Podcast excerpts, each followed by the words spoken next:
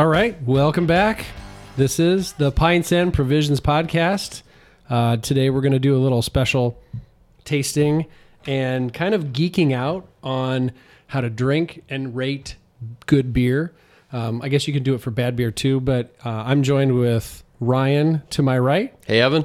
So it's just us two. Uh, of course, Mark and Dan are sorely missed, and I know that they are sorely missing this, but sometimes as schedules align, some of them don't. But we're happy to have Ryan here because I'm going to do a lot of turning the mic over to make sure he's got his floor because this is definitely his wheelhouse. Yeah, and today's Thursday, day one of uh, March Madness, so uh, one of the best days of the year for sports. And we had to go uh, into Evan's office and look uh, out into the backyard so we're not distracted by any of the games going on right now. Yeah, or children. or Like that. children, yeah. Or children. thing, too. So I want this to kind of set and warm so you'll appreciate the uh, the the sound there. And we're likely just going to drink one beer today. Is that right, Evan? That's amazing.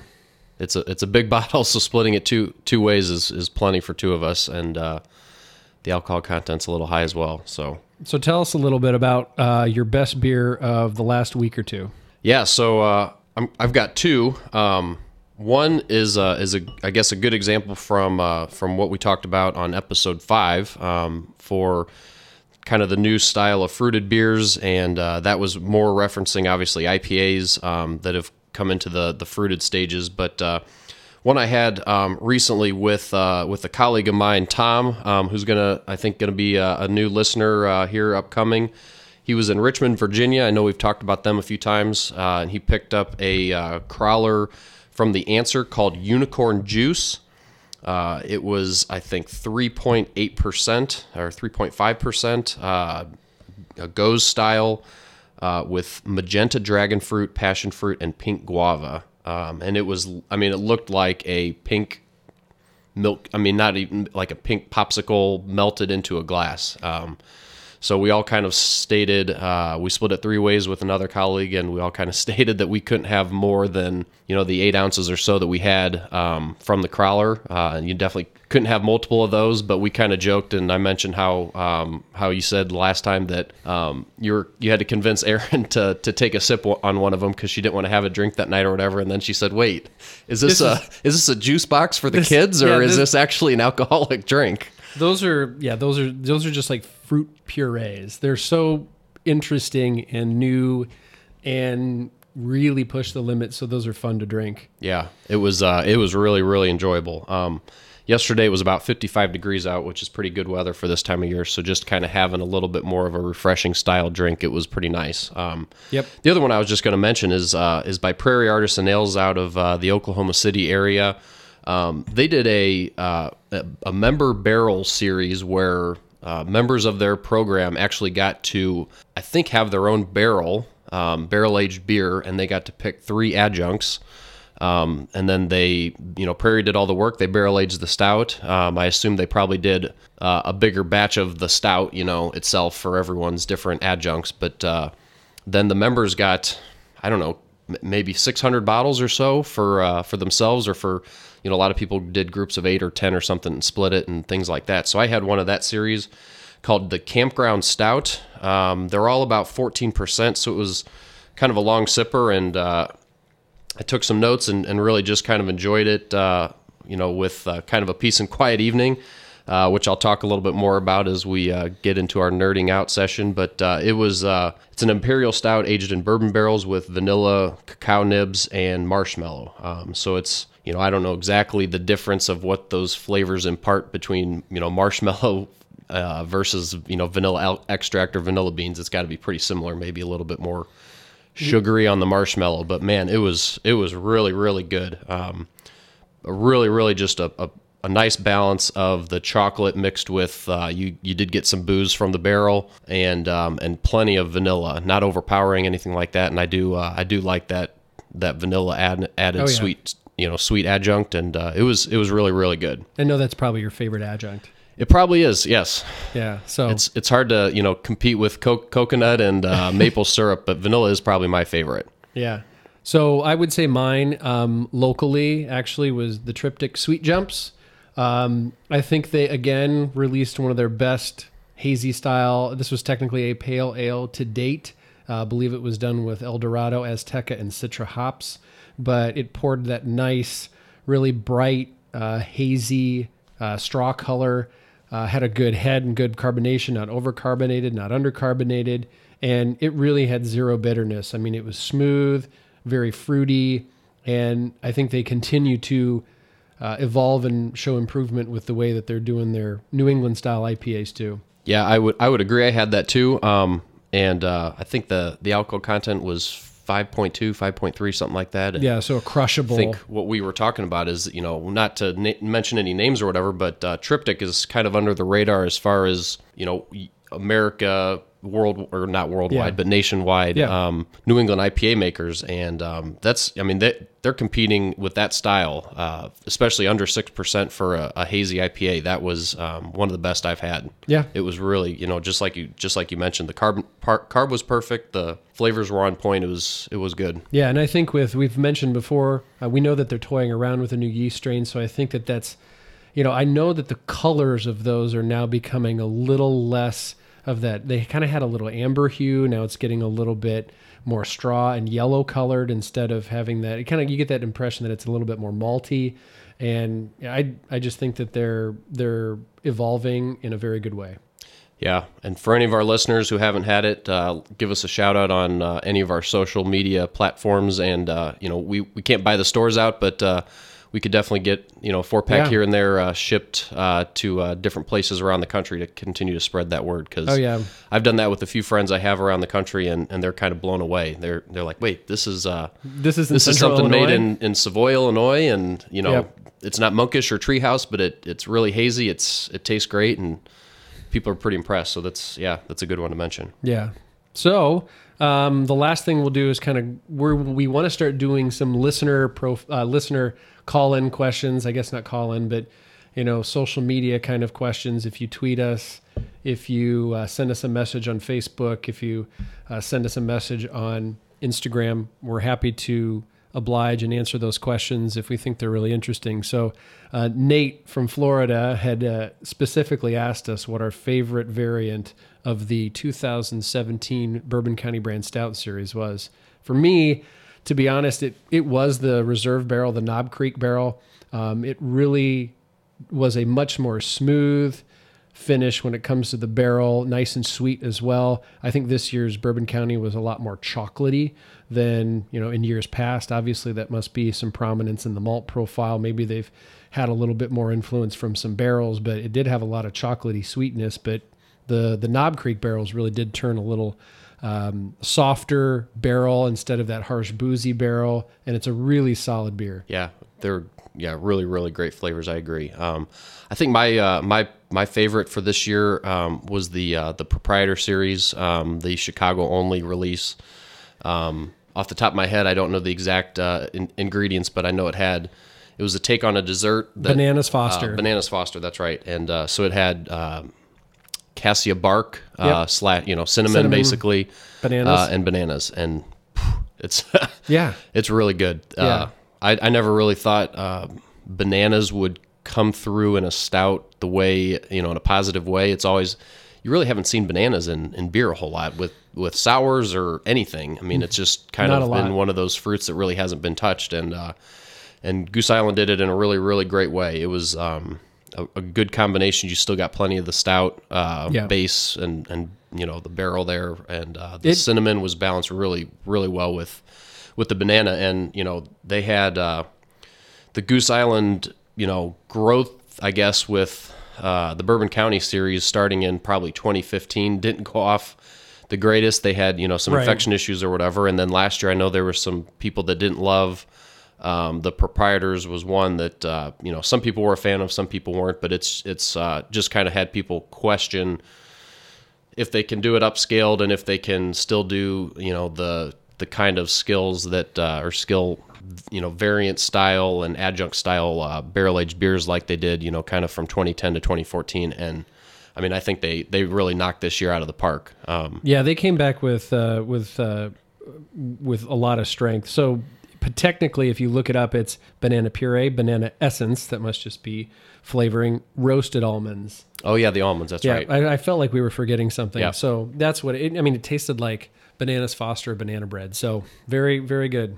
We love that. So thanks, Nate. And I know Ryan had another question from another Nate. Yeah, so uh, coincidentally, um, Nate from Illinois asks us, uh, "What is our favorite beer and food combination pairing?" Um, so, Evan, I'll let you uh, start with this one. As uh, simple as I want to make it, a good burger goes a very long way with me. Um, and pairing that with a very traditional German style Hefeweizen always hits the spot. The I don't think the flavors compete there. I think that the fatty saltiness of the burger plus whatever accoutrements and things you put on it uh, really pair well with a soft eh, kind of that banana clove that you get from a Hefeweizen, and of course those are usually uh, easily drinkable. They uh, they impart a lot of softness, a lot of um, uh, good you know mouthfeel to wash out that greasy, uh, salty burger. Uh, that's that's one of the, my favorite pairings.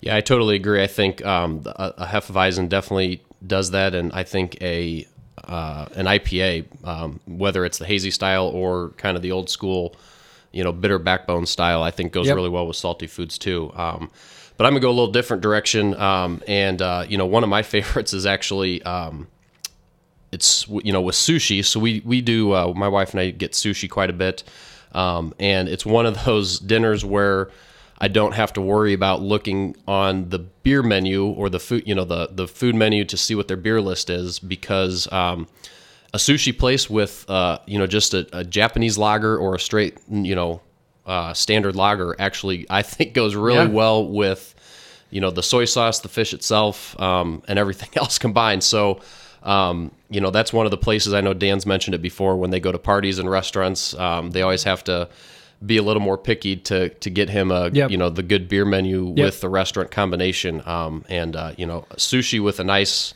just standard lager that's i don't know those are typically probably running you know three and a half to four and a half percent doesn't have to be anything Easy crazy, drinking. easy drinking. Nothing, you know, no crazy flavors. It's crisp. It just really goes well with uh, with the flavors. So It's probably that rice adjunct that pairs so well with the rice in your sushi. yeah, something like that. Uh, you know, not definitely not a beer that I would would buy at the store very often. And if I'm having sushi at home, um, you know, I would definitely go m- a more American craft beer style. But you know, I just I just love it. It's one of just one of those things I really really enjoy. Yeah, and I know you're a big wine guy, so a good a good steak and a wine go you know gets right Nothing- to the heart of Ryan. Nothing beats that. Yeah, it's pretty standard. Obviously, a good red wine um, with a steak. So, if I have to do the ultimate food, food and and liquid pairing, that's definitely it for me. But Yeah. uh, if we're talking beer specifically, yeah, I mean sushi with a good good lager is is is plenty good, and it's a great just combination overall. Yep. Especially if the sushi's good, and we do have a couple. You know, we've got one or two really pretty good places in Peoria that make eating sushi locally um, pretty enjoyable. Yep, landlocked, but still not without fish. Correct. Yeah. So, um, well, what we've already kind of jumped into, and I think Ryan, you took a sip of this already. I have not. Have I didn't know if I was allowed to yet. I, I did take a sip of this because you were you were you were rambling, and I was like, I'm I'm I'm having a drink. what we, uh, we we decided to do as a obviously we're really testing our palates today is uh, a J Wakefield Brewing beer um, called "It Was All a Dream." And if you're a big fan of hip hop, of course, this comes from the notorious B.I.G. song "Juicy." Um, one of his old, like that's kind of a classic song. I think a lot of their beers tend to, kind of like Monkish, where they tend to name them after maybe rap lyrics, rap songs. Or Isn't it hypnotize? No, it's juicy. Really? It's juicy. okay. It was all the dream. Yeah. that's where it Oh, starts. that is juicy. Yeah, that's right. Okay. Yeah. Uh, For some reason, I've always thought that was hypnotize. I should know that because Notorious B.I.G. is one of my favorite, uh, Oh, you know, hip hop rap artists or whatever. So this beer's always ha- kind of had a special place in my heart, even though I haven't had it. So uh, the, I'm definitely excited to try this. What's the so this is by Jay Wakefield out of is the address actually Miami or do they have a different uh, suburb or some kind of location on there? And what's the description we got? Well, like you, uh, well, we had talked earlier. They actually are from a must be a, you know, a, a subdivision or whatever Neighborhood or something. It's called Wynwood, but it's close to the beach, uh, kind of in this artsy district. I know that um, for this guy, his name is Jonathan Wakefield, who's the head brewer owner. uh, his wife had given him a homebrew set back in 2005, and so that's kind of his um, humble beginnings was as a homebrewer. So he eventually was able to open up the brewery um, after a an apprenticeship at Cigar City. So that's kind of the uh, pedigree that he came from. Uh, obviously, I guess you can't take the, the you know you may take the Florida out of the guy, but you can't take the guy out of Florida. So he's been down there brewing Florida beers. Um, the brewery, I believe, if I'm not mistaken, could be has op- opened up in 2012, uh, and they've really kind of hit the scene with uh, their um, their Berliner Weiss, which was one of the top 10 rated beers I think in the world. Um, the, The Miami Madness, probably. no the DF Oh, uh, DFPF. Uh, DFPF. dance something fruited passion fruit or something. I don't know. Darn it, we should have been prepared. Um, yeah, we've had. I think we've had both of those, and uh, They're amazing.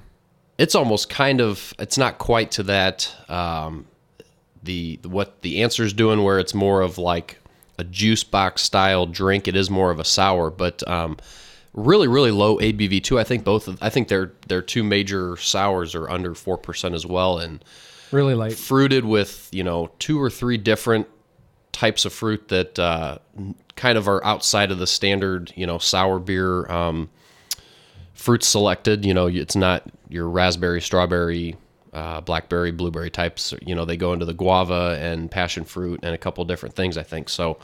Um, yeah, they they've done a really good job with those low ABV, really really uh, complex flavors, kind of popping out at you. Um, yeah, so. Uh, It is uh it is the dragon fruit passion fruit. Oh, dragon fruit. That's right. Dragon Yeah, fruit passion dance. fruit Florida Weiss. I think there's- rated rated the number one Berliner Weiss in the world by Rate Beer and takes number two spot on the world on Beer Advocate. Wow. Um, that's where they really, I think, got a lot of recognition. Of course, since then they've continued to make those great beers, but they've also done some amazing adjunct barrel aged stouts. So this series, it was all the dream. Uh, the base of this is um, the Big Poppa, which is the imperial stout with coffee, Coconut. van- coconut, and vanilla. Yep. And then they barrel age this. Um, this is maple syrup bourbon barrels, right? maple syrup. Please tell me where they put the maple syrup after they emptied the bourbon barrel with maple syrup. yeah. Um, and then they dumped it in, of course, to that barrel, which then you get this. Specifically, they use Jamaican blue coffee. So, Jamaican blue mountain coffee obviously is one of the more um, expensive and sought after coffees in the world. Uh, I did a little research on this. It is it is well liked because of its mild flavor and lack of bitterness, um, and eighty percent of it goes to Japan. So there's a huge chunk Wow. of this that goes to Japan. I thought that was kind of interesting. Um, but it is it comes from the Blue Mountains in Jamaica, which is kind of over on the eastern side of the island, uh, high, known for some of the highest mountains in the Caribbean and its ideal rain um, and soil atmosphere. So, if you've ever had Blue Mountain coffee, this is made with Blue Mountain coffee. Um, anytime anytime coffee is in something, I'm going to be pretty happy. It is 17%. It is a big boy. It, uh clocks in at 40 IBUs. If you look at Untappd and Beer Advocate ratings, you're looking at a 4.82 and 4.78 respectively. So those are really high. Um, this is a batch two. There was a batch one. Uh, I have not, and I don't think you have had batch one. No, I've never had this before. So you know, I'm sure that there are some One I'm thrilled to try. Yeah, any anytime. Um, the collaboration for this was actually with a couple breweries, Moksa Brewing Company in Rocklin, California, which is outside of Sacramento, and then Inu Island Ales, which is just uh, is on the island of Oahu, and of course they use Mostra Blue Mountain Jamaica Blue Mountain coffee. Mostras, that's a uh, coffee roastery in Miami. Yes, Is that right? I believe so. Okay. I've heard of them before, so they they must be fairly popular, Yeah. kind of nationwide. So Interesting. that's kind of the background of the beer, just where you're coming from. So now Ryan can kind of break it down into how should we taste this in in terms of a uber beer nerd way. Well, ironically, um, there's a couple things where we're, we're coincidentally connected with uh, with Miami today. So uh, Loyola Chicago, not uh, not either of our alma maters, but kind of a big deal around uh, the state of Illinois this Sure. year with uh, their run in the the NCAA tournament, Mid uh, Missouri Valley Conference champs. They actually just beat Miami today, and Jay Wakefield hosted a um, a Miami viewing party this afternoon for the game, uh, which I'm, I assume left a lot of unhappy Miami fans. Um, but they actually did it with uh, the Dan Le Batard show from ESPN. They were the Right. ones promoting it. Um, and they did kind of a cool thing with uh, where they had live music and it was called you know play hook play hooky with Jay Wakefield and Dan Le Batard. Um, and four of the uh, four of the producers on the show actually got to um, pick the ingredients for a beer for Jay Wakefield to make. Jay Wakefield made four beers um, for the event today, so I think it was. I'm not exactly for sure if it was for charity or what. It, what some of the details were. I couldn't find that um, anywhere, but they said the winning the winning beer they're going to post online, and they're actually going to release that and can it um, and have that available. So Well, that's fun. one was called uh, Top 10. It's an oatmeal cookie brown ale. One's called No Fruit for You. Uh, it is a New England IPA with Amarillo and Mosaic. Uh, I'm a, I actually am a show listener, so they were joking with that one that it is uh, proudly a non-fruited IPA. Proudly. so uh, interesting, interesting enough. Um, and then the other two are this uh, this fruity sour style, the Berliner Weiss. So one's called Hang Ten Shaka Bra. It's a cherry limeade Berliner Weiss. Ooh, cherry limeade. I like that, idea. sounds really good. Yeah. Especially in a Berliner Weiss. Yes, I think so too. Oh, spot Not just cherry lime, but the cherry limeade because that Limeade. is an awesome drink. Yes, like a Sonic cherry yes, limeade. absolutely. Oh yeah. No, you you don't go with the other flavors on that. Just hit the cherry limeade and you're happy. Yeah, and then the last one is a uh, is called "Put It on the Pole," a guava and passion fruit Berliner. So um, it'll be interesting to see what ends up being the winner, and I'm sure the the weather will Im, you know kind of influence a little bit. So the the oatmeal cookie brown ale may not be as highly liked is is kind of what my guess is, but who knows? It depends. They're You probably going to knock all four out of the park, so I'm sure um, no one's going to leave there disappointed other than the outcome No. of that basketball game. So No. Yeah, pretty exciting. So uh, I guess we're we're moving on and uh, Yeah, you- starting to enjoy this I- beer for sure. you know we've we've let it warm a little bit which um, if you are a stout drinker that's um, part of the the um, part of the discipline in drinking and tasting a stout i think is to let it warm up a little bit uh, drinking it ice cold like you would a hefeweizen or a lager you're going to miss out on a lot of those flavors so i think that would probably be rule number one i mean you can probably tell us the order to go in but i know that that's one of those things if we're going to have a stout let's pull it out of the fridge yeah, don't let it Definitely. come don't let it come to room temperature but just let it kind of warm up a smidge Yeah, definitely. Um, you know, kind of an interesting fact to go with that, I guess, is uh, I think around the 39 to 40 degree serving temperature is where your tongue will technically get like a flash instant freezer burn type of thing.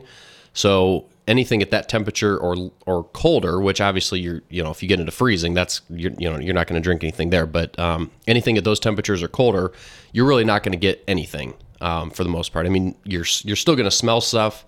So that's going to come through on the taste, but um, that's really why a lot of beers are served warm. Um, and just kind of ironically, I guess, is uh, you know a lot of the the big American beers um, are your you know light lager style um, that you know a lot of craft beer drinkers wouldn't prefer because it's just a little bit less flavor and I don't know how you want to Right. describe it, but uh, you know not to be too negative on it or anything, but a lot of those are served extremely cold, um, and some people even say that part of that is because if you let a beer like that warm, you're going to get a lot of grainy flavors and just different things that just aren't as pleasant Yeah. except when you drink, drink it really cold. So there is, uh, you know, really part of that isn't necessarily to hide the flavors, but it's just more of the the actual drinking experience. And uh, you know, people in America complain about the temperature that uh, beers are served in Europe because it's probably closer to that 50 degree to 55 degree temperature.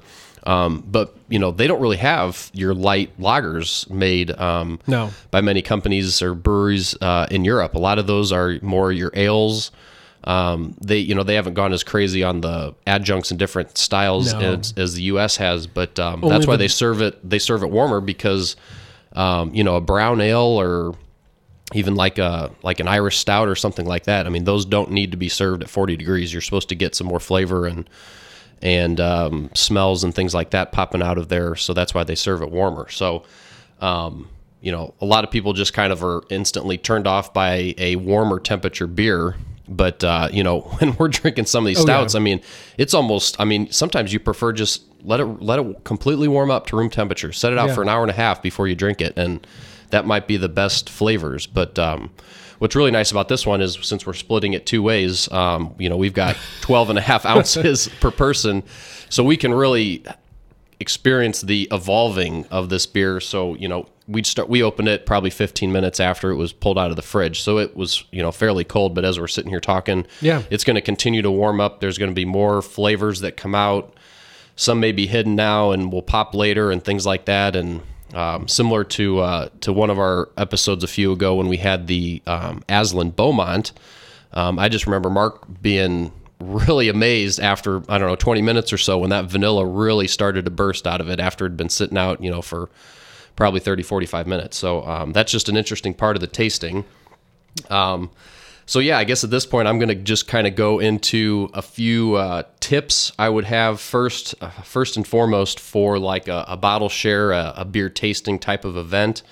Um, the thing about about this is is where beer, you know, breweries like Cantillon and Drie Fonteinen and some of those places are really trying to bring the wine and beer worlds as close together as possible, right? We've kind of Yeah. talked about that before and whatnot, and so when you have these beer tastings, um, it's not as socially accepted or it's thought a little differently or, or odd in an odd way relative to if you if you were to you know tell your friends or your coworkers that you're going to a wine tasting, right? So Right. um, but essentially, they're done almost the exact same way. If you were to do it at a, a brewery, doesn't do a lot of like private tastings or anything. No. Um, anything like that, like wineries do out in California and Washington and places like that, where you can actually have a tasting and they'll bring out, you know, but they'll bring out, you know, four different wines or whatever, and you'll go through them one at a time and really go. It's almost like a bottle share where you just have someone kind of directing you what you're doing and telling you the some of the details to it. So, um, beer and wine really in that in that sense are not that far apart. No, Um, beer beer has come a long way in trying to match the wine industry experience because I think they obviously want people to come on over, and I think more now, more day, more now these days, someone like you and I are more likely to also enjoy the wine, but like maybe we can bring some people along with us that really enjoy that beer experience because it's becoming more like the wine experience. Right, absolutely. So, um, you know, I think a, a couple of the big things to uh, to make sure, um, you know, when you're having a tasting or or going to one, um, this is a kind of a funny one or a nerdy one, but uh, smells are smells in the house if you're hosting or on your body are very important. So don't go crazy with your cologne or perfume if you're going somewhere. Um, But keep please shower. please shower, uh, but keep everything pretty mellow because um, you know if you're if you're a smoker, try not to smoke after you shower. I mean that can impact other people's experience. So um, you really want like the smells in the area where you're having your tasting, your bottle share, whatever, um, to be Yep. pretty pretty neutral. So.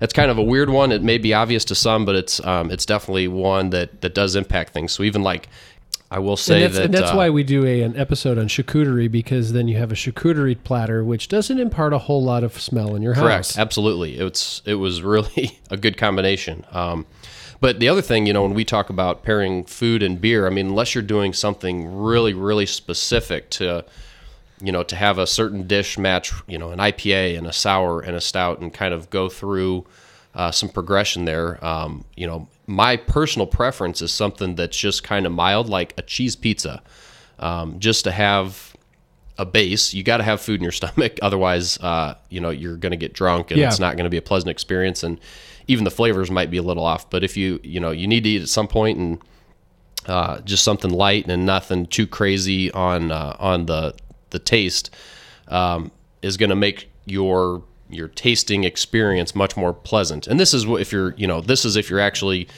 getting a group of people together and you're going to have um, some some beers that you want to really really pinpoint some of the details out with and and really enjoy that tasting um, experience on a on a kind of a, a nerdy or a different level um, like a lot of people do with wine. So this is kind of a, some of the rare occurrences and things like that. I mean, if you're just having a, a couple beers with friends or whatever, even if they're in the craft style or whatever, that's not necessarily these. Some of these particulars don't count, but uh, Right. it's uh, you know, it's. I think we're, we've we talk about this a lot. We're passionate about it. Um, and when we get together and have you know a planned out beer lineup, um, we don't get you know we don't get to do it very often. So um, we usually you know start planning the beers out you know Yeah. several weeks in advance and make sure we've got a good combination of your sours and your hops and kind of have a little bit of a different progression um, for the styles. Um, And, we've And- we've tend to start we tend to start with some of those bigger beers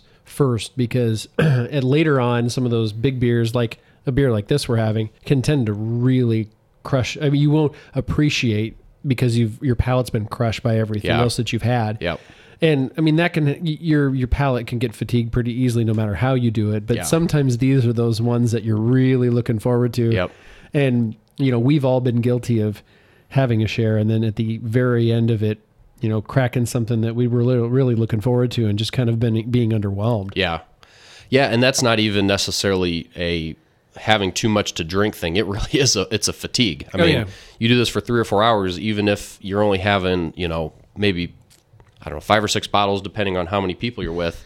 Um, towards the end of that, I mean, yeah, your your body's worn down, your brain's worn down. It's definitely a, a fatigue issue is is going to hit you. So, um, but that's why a good combination helps with that flow and um, even just some, you know, combining like your classic, you know, rare beers or things you really, really want to try, combining that with something that's more unfamiliar to everyone. So something that maybe people aren't looking forward to or haven't heard of or something um, allows a little spontaneity um, to it. Um, and just kind of mixes up. It it's a little bit makes you know I don't know guess Yeah. a little bit more dynamic experience. Um, but but yeah, I mean I think that's that's all just part of the fun where maybe you can find some beer no one's ever heard of and you really really enjoy it um, kind of going back to the festival thing that the discussion that you and dan had where um, you know dark lord day you've got some very very specific beers you're wanting to try Right. um, and there's kind of a little bit more of a direct lineup that's going to be on draft, um, and definitely beers you're going to seek out through the bottle sharing. Whereas you know the one that Dan went to is um, 500 different beers or whatever are on draft, and probably 499 of them you haven't heard of. Yep. Um, a, a variant or different style of a regular base one, and they could all be hidden gems. And Yes. the brewery may only make it once a year and and on tap only, and those have their own. Um, special place and appeal to, Intrigue, to yeah. all of us as well. So it's it's always good to combine, you, you know, uh, a little bit of variety from that sense too. So um, even if it's a, a random one you saw you found on the shelf, or you know, if you you got uh, yeah. one from a trip four or five hours away when you went somewhere with family or something, al- always good to mix it up like that. So All right. So I guess yeah. So as uh, as you kind of move into the tasting, um, Yeah. It's I want to talk about this beer because it's already making Yeah. me very, very like Good. excited 'Cause and I've- tingly in in in my in my palate. Let, let's. So I- go ahead. I was just going to say, you know, this is another thing where it's very, very similar to wine. You look up how to how to taste a fine wine. You know, it's the the the four tips or the four um, actions. It's look, s- look, smell, swirl, look, swirl, smell, sip. Is is the order that they tell you, and that's really when you look at, at beer ratings and things like that. Um, you've got your look, you've got your smell, you got your taste. Um, your feels, you know, your feel and mouth feel, um, and then your finish. I mean, those are really kind of the key things that people are looking for. And, you know, if you're drinking a beer for the overall experience, like I think we're trying to do right now Yeah. um, for such a special one like this, um, going through those stages kind of individually is is is really adds to the I think to the overall experience. Um, with the the size of pores we have, it's hard to do like the full look. But Um, but you get a pretty pitch black. Um, you know, it it's opaque. You're not going to get a lot of light through that. Correct. Um, oh yeah, it is dark as night. And then as you kind of swirl it, give it a little leg, um, see how the the the side of your glass it's pretty thick. You can tell it's going to be thick. You can tell there's a lot of sugars in there. You can tell that um, it's got a, a low appropriate amount of carb uh, for a beer of this style. Um, and when we poured it, I was specifically watching like the head, the color Yeah. of the head. It has that espresso looking head. It definitely does, like a light tan. a light tan, so it's not super dark, but it's not like a white, like a you know sometimes sometimes these lighter porters and stouts will have a little bit um, lighter head, but this has a pretty you know deep brown looking um, cappuccino kind of espresso Definitely. head. Yeah, and the one thing I was just saying is because of the size of the pores, it was hard to to look at the you know the lacing or, or the quote legs on the beer because if you swirl it around too much, um, you're gonna pour some out Be- of this. You're gonna spill. Be careful what you say because if we say we had too big of pores, I know two people who are going to be really upset with us. Yeah, no comment. we love you guys. Um, but, as you as you as you kind of do that, I mean, you can tell that this is a big guy. This is this isn't thin. It's going to be nice and thick. Um, and as you smell it, we go into smelling. yeah, it's Sweet. it's com- I mean it's it's complex. That is um, an understatement. There's a lot going on. I get. a- I I do get a very good coconut profile when you smell this. So, coconut's pretty easy to pick out on this. Yeah, and I get a lot of maple. I do on the flavor, um, or on, Sweet on maple. the on the nose. Yeah, a lot of very sweet maple. It is. It's a sweet beer. Um, oddly enough, I mean, some of these stouts that are really thick almost have no carbonation. Um, Right. We've seen some where you pour it. I mean, you can pour it completely upside down. It's it doesn't give you any head whatsoever. Right. Um, this one did have a little bit, so I mean, that's not necess- That's not negative in any way. It was just, it was actually a little bit of a surprise to me. Um, but I mean, the you, you tilted a little bit on the side of the glass. I mean, that that sticks Yeah. right to the edges of the glass. It is a thick, thick beer, um, which you know you're gonna find that to uh, have some parallels on the mouthfeel for sure. Which definitely it does. I mean, it's it's um, yeah, This- beyond the- beyond thick. this gets a, a very high grade when you talk about color presentation you know appe- um, it being a, an appealing appearing beer um, you know you you can you can pour some ipas or some lagers you maybe get too much haze it's not clear enough or sometimes the color's a little bit gray and that'll the color will really really uh, turn you off sometimes Yeah, I would. Yeah, definitely. I would definitely agree. Um, the interesting thing about you know when you um, are sampling a beer like this or, or going through kind of the progressions, um, you know, it's not something that I, I don't think many people do with every beer they drink or anything like that. Um, some of the more special beers I will save for a time where um, I'm just watching a movie or a sporting event or whatever, um, and there's not a lot going on where I can really kind of take, uh, you know, maybe an hour, hour and a half on on the beer itself, um, and and go through, you know, taking ten minutes or so to smell it even before I take the first sip. Um, and uh, you can't do that with every every beer. No. If you go to you know a party with a group of people, you definitely can't do it there because that just uh, no is gonna really weird people out and make potentially make people leave. So, i'm not going to invite this guy ever again but uh, but regardless of uh, you know one important tip, I think for sure that a lot of people probably either assume or know, or maybe this is um, you know too simple, but you got to pour it into a glass or cup of some sort because you got to get the CO2 release, the aromas, everything else. i'm a stickler with that Yeah, I am too. I mean, I hate when you go to a restaurant and they give you a, a even if it's I mean, sometimes it's a, a really good craft beer. yeah And they give it to you in the bottle. And it's like I I hate asking for a glass after I probably already asked for waters and you know, sometimes you have to ask for menus and silver and everything else. It's like I need a glass for the beer. Um, you know, regardless of how deep into the craft style it is, um, you know, even if it's a your standard Hefeweizen, it, it needs to be poured into glass. That's a, a mandatory thing. Otherwise, you're just not going to get a lot out of it. You're gonna you're gonna get no smell, um, and you're just not you're gonna get less than fifty percent of the flavor. So, yep um, but yeah, I mean, definitely, this is a beer. I mean, as it's it's warming, um, definitely getting Coffee. some more the coffee. I was just gonna say, and and I'm actually getting more coconut as it as it opens up too. Still not getting as much vanilla as um I don't know as it you know the, the yeah. balance would say or whatever. It's not. It's definitely the balance is is it's probably the least noticeable adjunct Correct, but as it warms up, it, it that could be the one that pops out the most towards the end. So this is, um, you know, we're drinking in a little bit more of a snifter style, so you can, you know, keep your hands on the glass while you're holding it to help it warm up. Because it's still, I mean, it's. I'm getting I would say it's still a little bit colder than like an optimal drinking temperature. um, for a beer like this. So I mean, it's you know I- something this thick, and I feel like the everything takes a while to warm up too. I feel like the coffee is starting to come out a little bit more as it warms up, um, and even a little. The the maple is fading just a smidge as it's warming up too. I'm not getting a lot of heat from a bourbon barrel, which is nice. none, Yeah, like none. That is it's crazy. not hot, which is great because you may not want that heat in the bourbon barrel. And I think that you know, the bourbon barrels really impart a lot of um, oak and wood. I don't know if I am able to pick out a lot of wood component to this, but it's certainly uh, very, very pleasant in terms of a barrel experience. Yeah. Um, I mean, I would say this is probably more on the dark chocolate side. There's almost a little bit of a bitterness to the the flavors in a good way. Yeah. I mean, I would love to try the the base.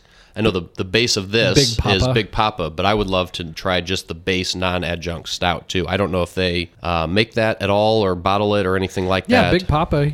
Yeah, they've got but bottles. Big Poppa has adjuncts, so the actual stout Oh, itself that doesn't have anything. I don't know if they what they Yeah. what the name of that is or if there is a name or any of that. But Yeah. I would love to try that. And if you if if somebody knows out there and uh, has it, maybe not necessarily have it, but you know if you know out there, just tweet us, send us a, a message on Instagram or the Facebook page, and kind of let us know where where we may miss that or uh, what what what that's called. Yeah, but yeah, I mean, this is one. I know we joke about this sometimes, but this is this is a beer where I could sit here and smell it for 15 minutes before taking a sip, um, just to get, you know, kind of pinpoint some of those notes, whatever you want to call it, out of the beer itself before uh, before tasting it. Um, partially to you know to let it warm, but um, almost to build up some of the anticipation, which Yeah. then makes the taste even better. Um, I don't know. That's something I really enjoy doing, and um, with a beer like this, I mean, I think I've probably drank a little bit less than you. So I'm uh, sorry, I'm I'm just but, uh, really enjoying this because you've been talking. It's, it's uh, I mean, there's a lot. There is a lot going on, um, and it's it's it's a special beer for sure. And I'll and I'll Um, just tell you my personal preference and and temperature is not maybe as warm as yours. I like to have a little, you know, you know, little cool um, sensation in the taste of it and on the mouthfeel, uh, and not not not pull it out of the fridge kind of cold, but I do like that it's a little cold.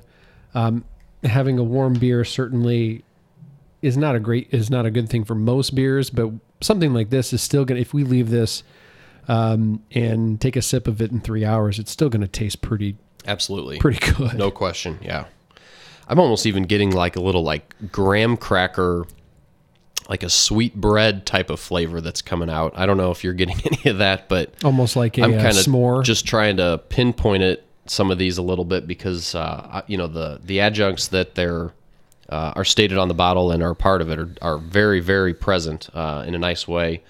Um, not like a full mix balance like a 25% 25 25 um, there's probably a little bit you know the coconut's pretty strong yeah, coconut's real strong. it doesn't have good. to have a perfect balance. I'm not saying that in a negative way, but uh, the coconut's pretty strong. There's definitely some coffee. The vanilla still hasn't come through a ton. Um, the when they say a maple syrup bourbon barrel, uh, you know, it's it's not that's not really like an adjunct added. Um, it's really going into a bourbon barrel that had maple syrup in it. So it's you wouldn't think it would impart this much maple syrup, but I'm getting a ton of that sugary Yes. syrup flavor, which I think is a heck of a combination with the coconut. I I mean, put it's, it is really I put some in my coffee this morning. Some that's a good way to start the day. bourbon barrel maple syrup. I'm starting to run a little low. I'm kind of worried about where I got to get my next one. I'm running low on my Hill Farmstead bourbon barrel aged maple syrup. it's it's So incredible. I'm cherishing it. I haven't had it in a couple weeks because it's like I don't want to run out before I get another bottle of it. And and like when we make pancakes, it's not something that I put out on the the counter for everyone to enjoy. I'm just like, well, that's Evan and his special maple syrup. But but Vermont's about to start going through their uh, maple syrup season, so We're gonna see a boom. hopefully we'll see uh, see some come out. I think that starts in either late March or early April. Um, No, this is a. Um, I'm I'm always impressed that it you can make a beer like this. This is I recently have been kind of tasting my stout. I did a pound of cocoa nibs, a pound of toasted coconut, and I didn't get a lot of coconut. I still don't get a lot of coconut. Now it's still a really young beer in the bottle, and as it warmed, I still wasn't getting a ton. But this is probably my inexperience of using a five gallon batch and putting in a pound of you know toasted coconut, and I probably need more, or I probably need more time. And Yeah. that's kind of the fun thing is.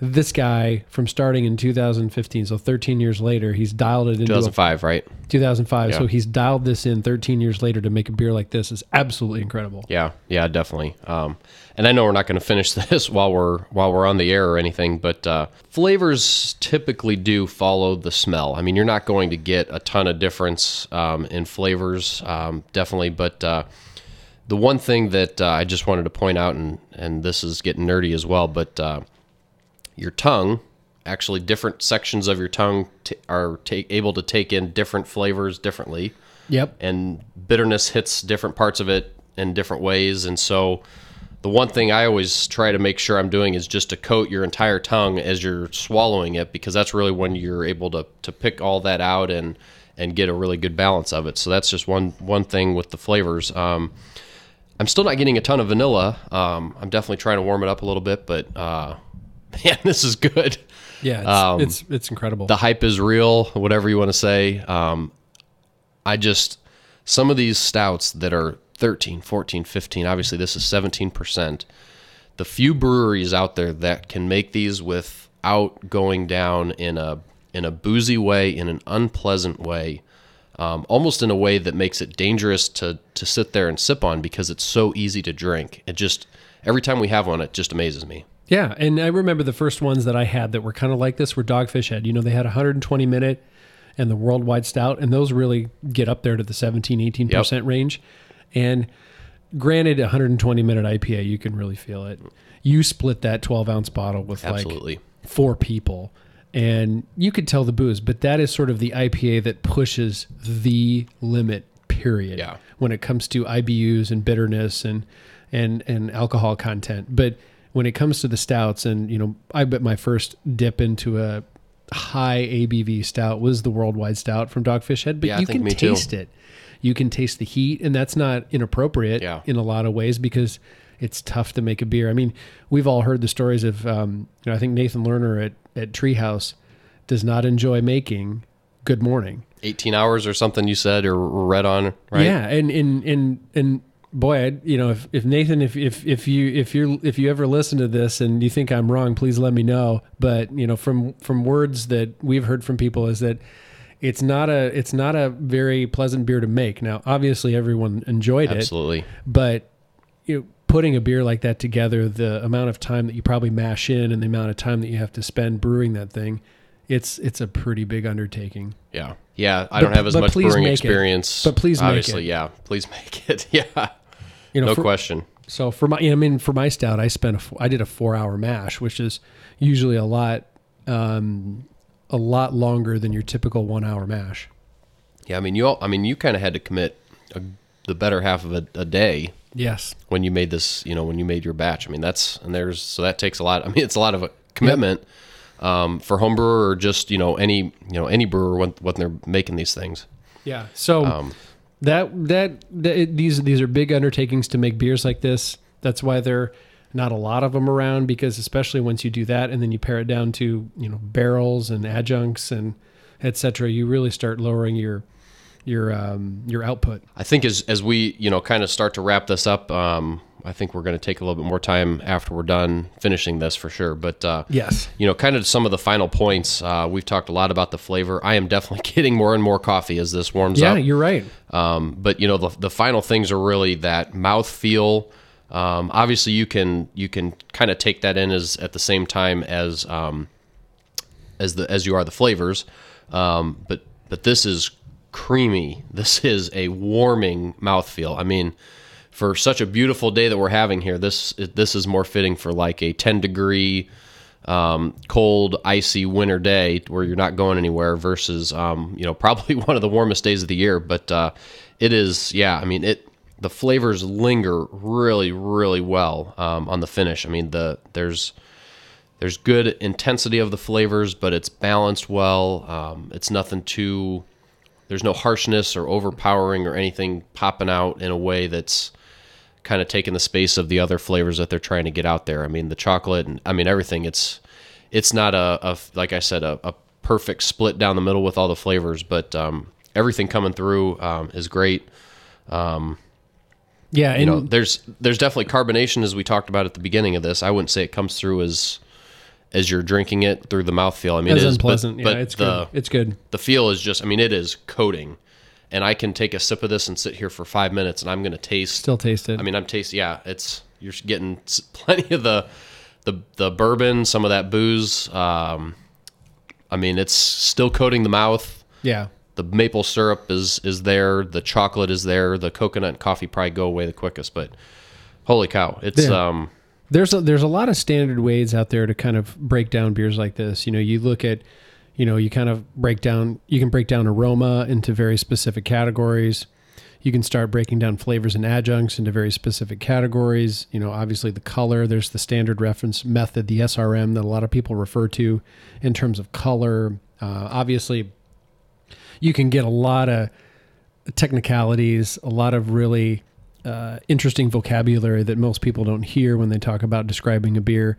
But in the end, I always say it's kind of like when people worry about if you're having what kind of wine with what kind of food, just drink what you like, Yeah, describe it the best you can, and work on your vocabulary. Because when you bring in words like acidity, uh, bitterness, um, mouthfeel, wood, all these things, it gets very difficult. And if you're overwhelmed by it, just kind of break it down one thing at a time. Yeah. You know, break yourself open a few beers and just kind of start on aroma, just kind of start on adjuncts and flavors. You know, you don't have to be an expert overnight. And we're certainly not experts, but I'd like to think that Ryan's working his way towards being a much more certifiable expert. And I think that'll be kind of interesting on future podcasts to listen to how Ryan works on pursuing his Cicerone, you know, certification, and we'll fully support that, obviously, on this podcast. yeah, I need to get that going. But uh, yeah, definitely. I mean, we we go into a lot of detail, and we've we've talked about a lot of different tips on how to enjoy the the full experience. But uh, you know, just just have fun with whatever you know, whatever you're drinking, whatever you're you're, you're doing. Um, have fun with it. Uh, there's a lot of different ways you can take it in. Um, it's just a it's a it's an incredible experience. Just uh, kind of how you know, obviously we're pretty passionate about it, but um, the different ways you can take these in and, and enjoy them. Just uh, if you don't have the time to sit down for an hour and take notes and try to pinpoint every flavor, no big deal. But but make sure you're enjoying it. And um, if it's ten minutes, if it's fifteen minutes, and if you're having a conversation, you even forget what you you know what you just Oh, finished. um, that happens, and uh, that's part of the process. And and just uh, have fun with it. That's really the the, the biggest part of it, biggest tip. So um, I think the next time we all get together, we're actually all going to be with each other. That'll be in roughly a week or so, uh, the week uh, weekend after next. So hopefully everyone enjoys a good St. Patty's Day weekend. No one's going to make fun of you or ridicule you for having a green beer. If that's what you want and that's what you're into, go for it. I know Peoria here is going to have a pretty cool downtown water uh, Water Street experience. That's where kind of our I would call the main hub of craft beer, at least here in Peoria.